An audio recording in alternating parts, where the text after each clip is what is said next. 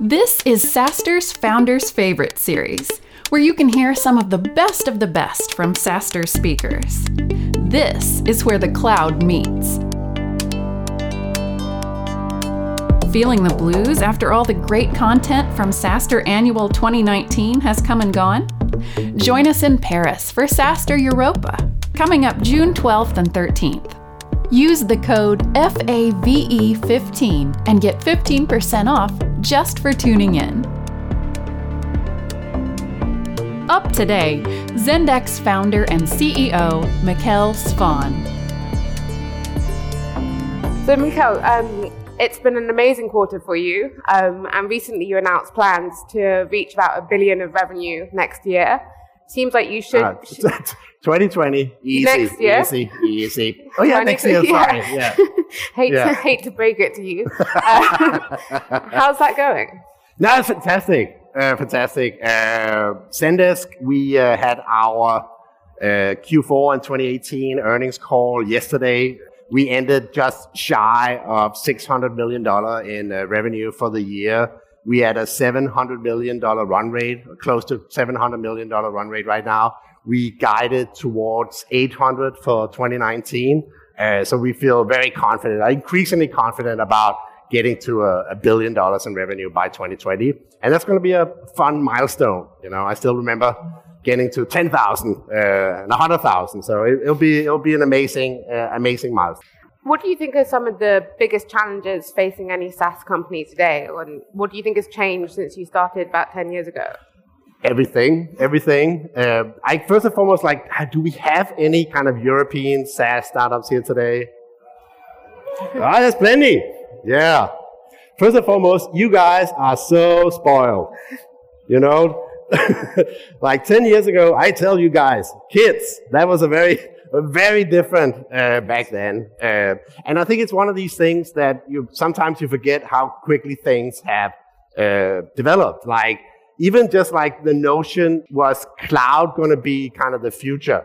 Like that wasn't something that was a fact 10 years ago. There was still a lot of people who told us like, oh, you need to build on-premise software and this cloud thing, you know, you can't really can't really, you know, it's not a certain thing yet, et cetera, et cetera. Like this, this model of trialing and buying a software, that doesn't see, that doesn't make any sense. You know, you stop that. So like, it was a very, very different environment back then. And when you build your software, you had nothing. You know, we started, we had to build everything from scratch. How our web server, how we handle emails, how we, you know, build our customers, all these different things. Like we had to build the entire stack ourselves and we ran it on our own hardware in somebody's, you know, basement.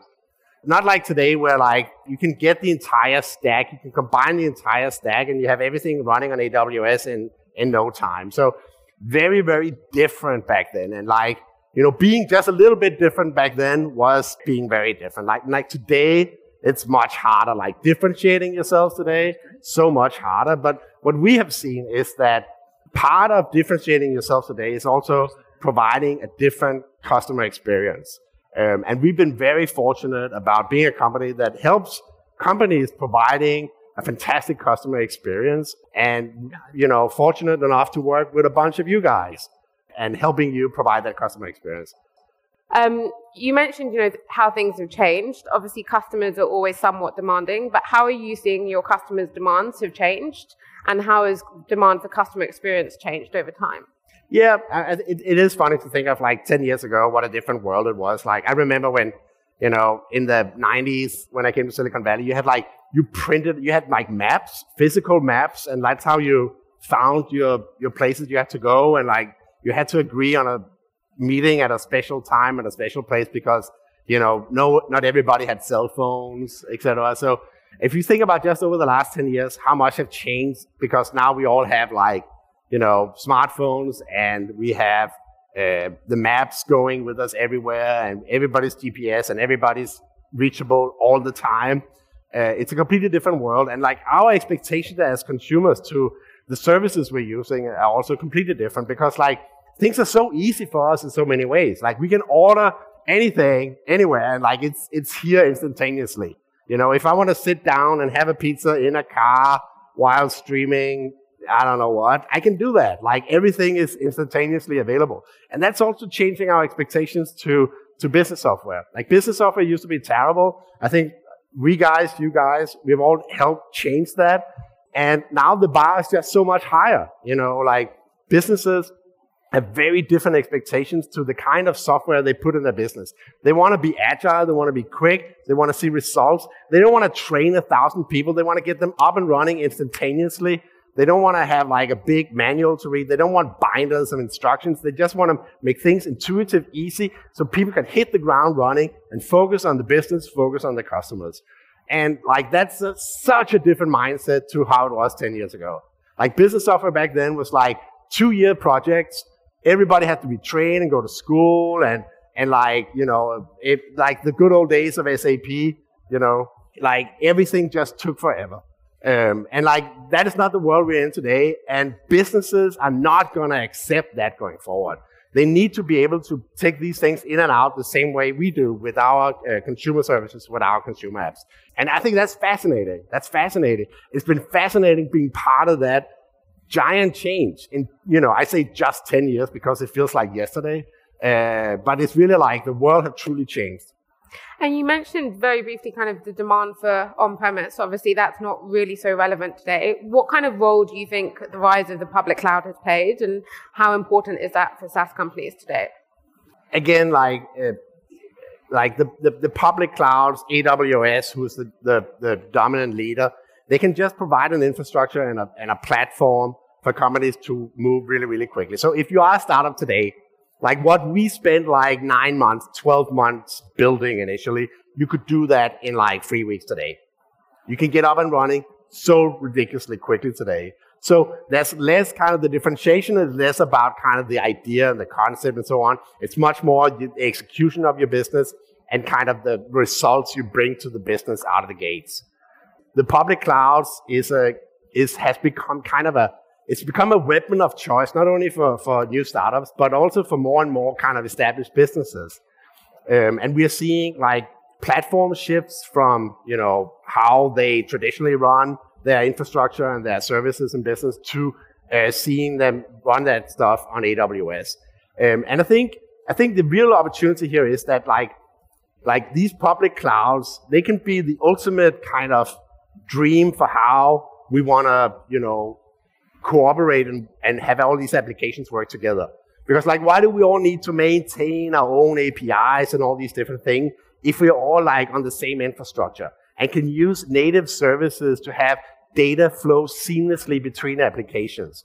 And that's, that's part of how we think at Zendesk. And our promise also to a new generation of developers, new generation of companies, is that if you build on AWS, we will make it incredibly easy for you to have to use data coming out of the Zendesk portfolio of systems, but also make it easy for you to collaborate with applications uh, that we have built. So we think that the public cloud can be a paradigm shift and it's the beginning of a new cloud generation uh, where it's less about you know just getting your infrastructure out of your basement and more about like really taking benefit from having this worldwide uh, phenomenon that basically can connect connect all of us people and all of our data. So, lots of exciting developments for Zendesk in the last year. Um, the acquisition of Base, now the launch of your new CRM platform, Sunshine. Sunshine.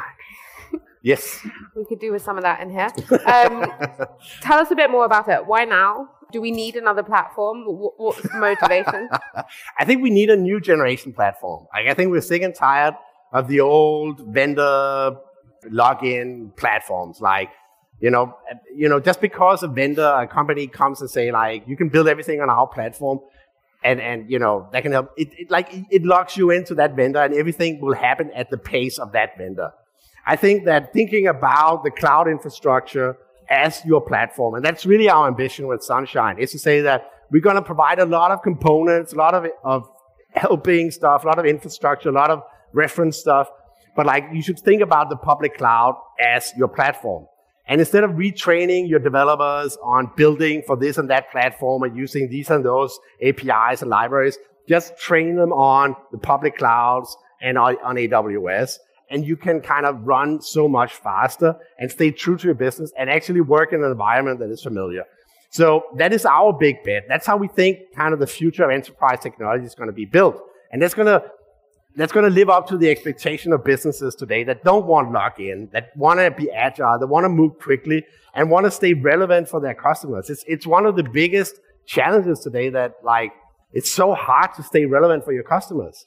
Businesses are coming and going at a crazy pace because we're not, we don't stay relevant to our customers. Once we get to a certain size, we become slow, we become you know outdated. We become hard to satisfy the needs of our becomes harder for us to satisfy the need for our customers. So giving businesses today the tools to stay agile to stay relevant to be able to continue to run quickly i think it's going to be i think it's going to be critical for for a new generation of businesses so, do you think that's the opportunity for all of next generation SaaS companies? And you've spoken a bit about what's driving it, but do you think anyone who doesn't jump on that bandwagon is going to be left behind? I think we're still in the very early phase of redefining all of you know enterprise uh, technology out there. Like you know, we, there's still a tremendous amount of companies who spend all their money on Oracle, on SAP, on you know out a lot of outdated technology, and like they're locked in and they can't move anywhere.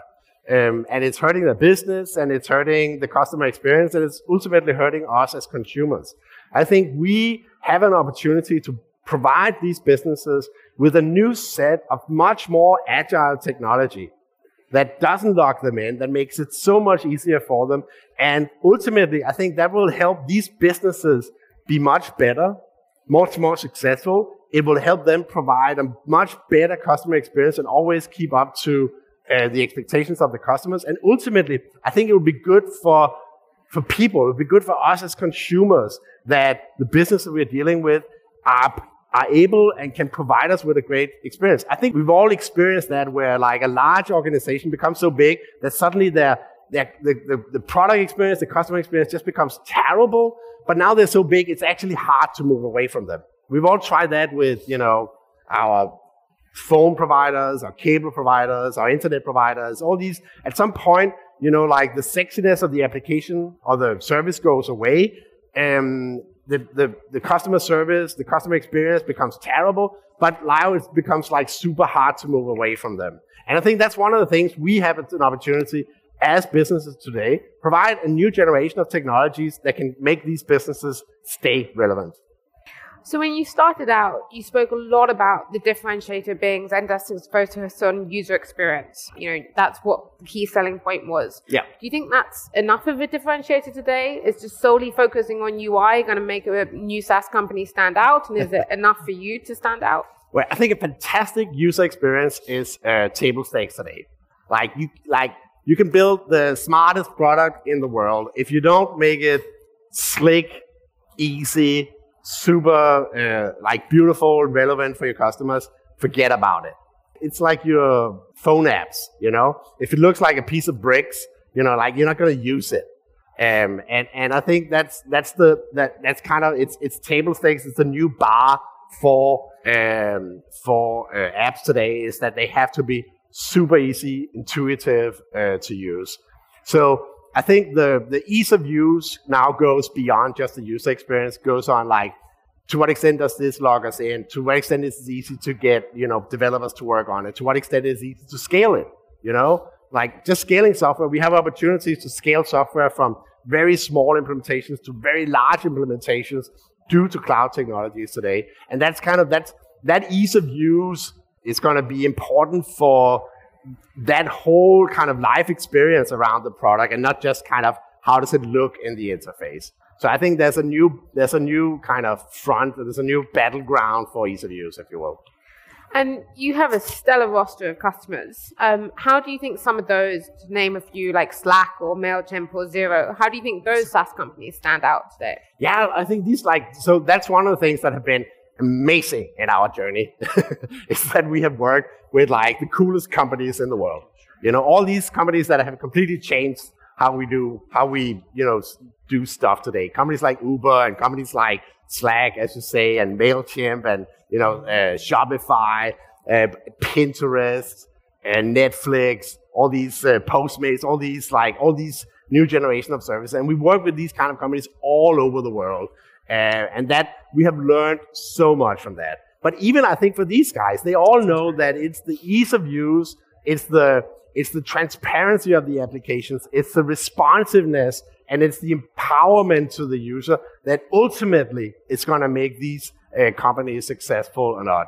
And it's obvious that these guys know that the, the experience and the, the ease of use of the applications is critical to kind of their success. Uh, so it's been, it's been a fantastic for us to have the opportunity, the privilege to work with these amazing companies that really shaped us as a company. Um, and it's also obvious that they have set a new standard for how we as consumers expect to do stuff. Like when I, when my kids, they are ruthless, ruthless in how they use applications. If it's not like, you know, on their iPads and their phones, if they have games or stuff they're using, if it's not good, they're just not going to use it. If it's not like uh, engaging and super easy, like they're not going to use it, and they don't think two seconds about it. And I think that's the that's the next generation of consumer. The next generation of consumer is going to be ruthless. If things are not fantastic, they're not going to use the shit. Keep the level high. yeah. So, for a lot of people sitting this in, in this audience, they're probably where you were 10 years ago, thinking about how to get to that first 100K of MRR and kind of starting out. if you can take yourself back to that point, given all the trends you're describing in the industry and where we are, what would be the few pieces of advice that you have? I would, I would quit whatever I'm doing and I would take this job with this fantastic company called Zendesk. But no, I, it's, I, you know, it's, you know, you know how it is. The early days of a startup, they they are they're, they're frightening, you know, because like there's a lot of things about building a startup today, like the funnel model, that customer acquisition kind of uh, principles that we didn't have 10 years ago. Like we thought, like all the customers we got initially on like that paid monthly, I, we had this constant fear that tomorrow they would all be gone. Uh, that they would that we actually retain these customers and that we could that we could predict our retention of these customers um, was not like that wasn't common knowledge back then. Um, and so it's like the, ter- the, the living with the terror of like you don't know who's going to pay your salary in six months uh, and who's going to take you know who's going to support your family all these things like the terror of living with that is terrible you know the early days of building a company and then you have the amazing part, you know, that you learn all these amazing things and you're like trying to push the boundaries and the envelope for everything. And you're out there at the forefront of innovation and meeting all these cool people and doing all these cool stuff and working with cool companies. And that's fantastic. So you have to live with this dilemma constantly. You also know that you're probably going to fail. Realizing that you're probably going to fail is probably what helps you succeed in the end if you're unrealistic about your own mortality, you're not going to truly live, you know? It's not until you realize that you die that you're actually going to live. Sorry, this is then very dark, very dark suddenly. No, but I think that like realizing that your company can be gone tomorrow or, you know, next month or next year, that is what truly kind of gives you the grind to build a successful company. Um, and but living with that dynamics of the early days of building a company was terrible, terrifying. And when you started out, did you worry a lot about competition, and more so today or less so today? I think we worried a lot about the market. Like we didn't like we there was so many people who told us like do like don't go into anything remotely around customer service. Nobody's going to pay any money there, and it, all the innovation has been done that was kind of the, the, the, the common sense, you know, like um, I can name a few VCs that told us that. and one day I will. But so like we didn't worry too much about like comp- competition. We worried about the market. Was it truly a market? Um, and of course, like as you grow a company, you you you have to navigate like what is the what are the other players in the market. And there's always competition one way or the other. I think the most interesting competition is kind of the, the companies that are trying to redefine the market, redefine the playing field. Um, and, and these are the kind of things that is, uh, that is both inspiring and scary. So um, we're almost running out of time. If you had one thing to leave the audience with, other than the fact that they might all fail and die, um, let's try and leave them with something a bit more positive. what do you want to say? other than apply to Zendesk. Which no, but I think it's like you know, like think about what a fantastic journey this is. Like you're on a journey now with your second fund or your first fund, your second fund. Um, and a lot of you guys on your initial journey with your startup, with your with your company, I really appreciate this time of your life because like outside of this little, little bubble we call Silicon Valley and some places in Europe, etc., nobody, so few people have this opportunity. Uh, so you, re- regardless of how you're doing with your company, you're going to learn so much for this. And I think it's important to think about it first and foremost as a big learning experience. I think we have time for just one more question that's just occurred to me. Hey. So when you started out, who are your role models in the industry and how has that changed today? Which companies do you look to and really aspire to what they're building? Whew. Um, I don't think we had that many role models back then. You know, I think I think as an industry, if you're building enterprise cloud software today, I think we all owe a lot to Salesforce. You know, even though we also everybody's competing with them, we owe a lot to them for kind of starting the cloud trend. Uh, and back then, they were more or less the only company. Um, so I think there's a lot fewer, you know, it was fun back then in San Francisco. Ten years ago, it was fun. Like all the you could, you met all the other cool founders on the streets and so on. That was fun. When I say all the other cool founders, I mean you met all the cool founders on the street. Mikkel, thank you so much. It's been a pleasure. You. Thanks, everybody.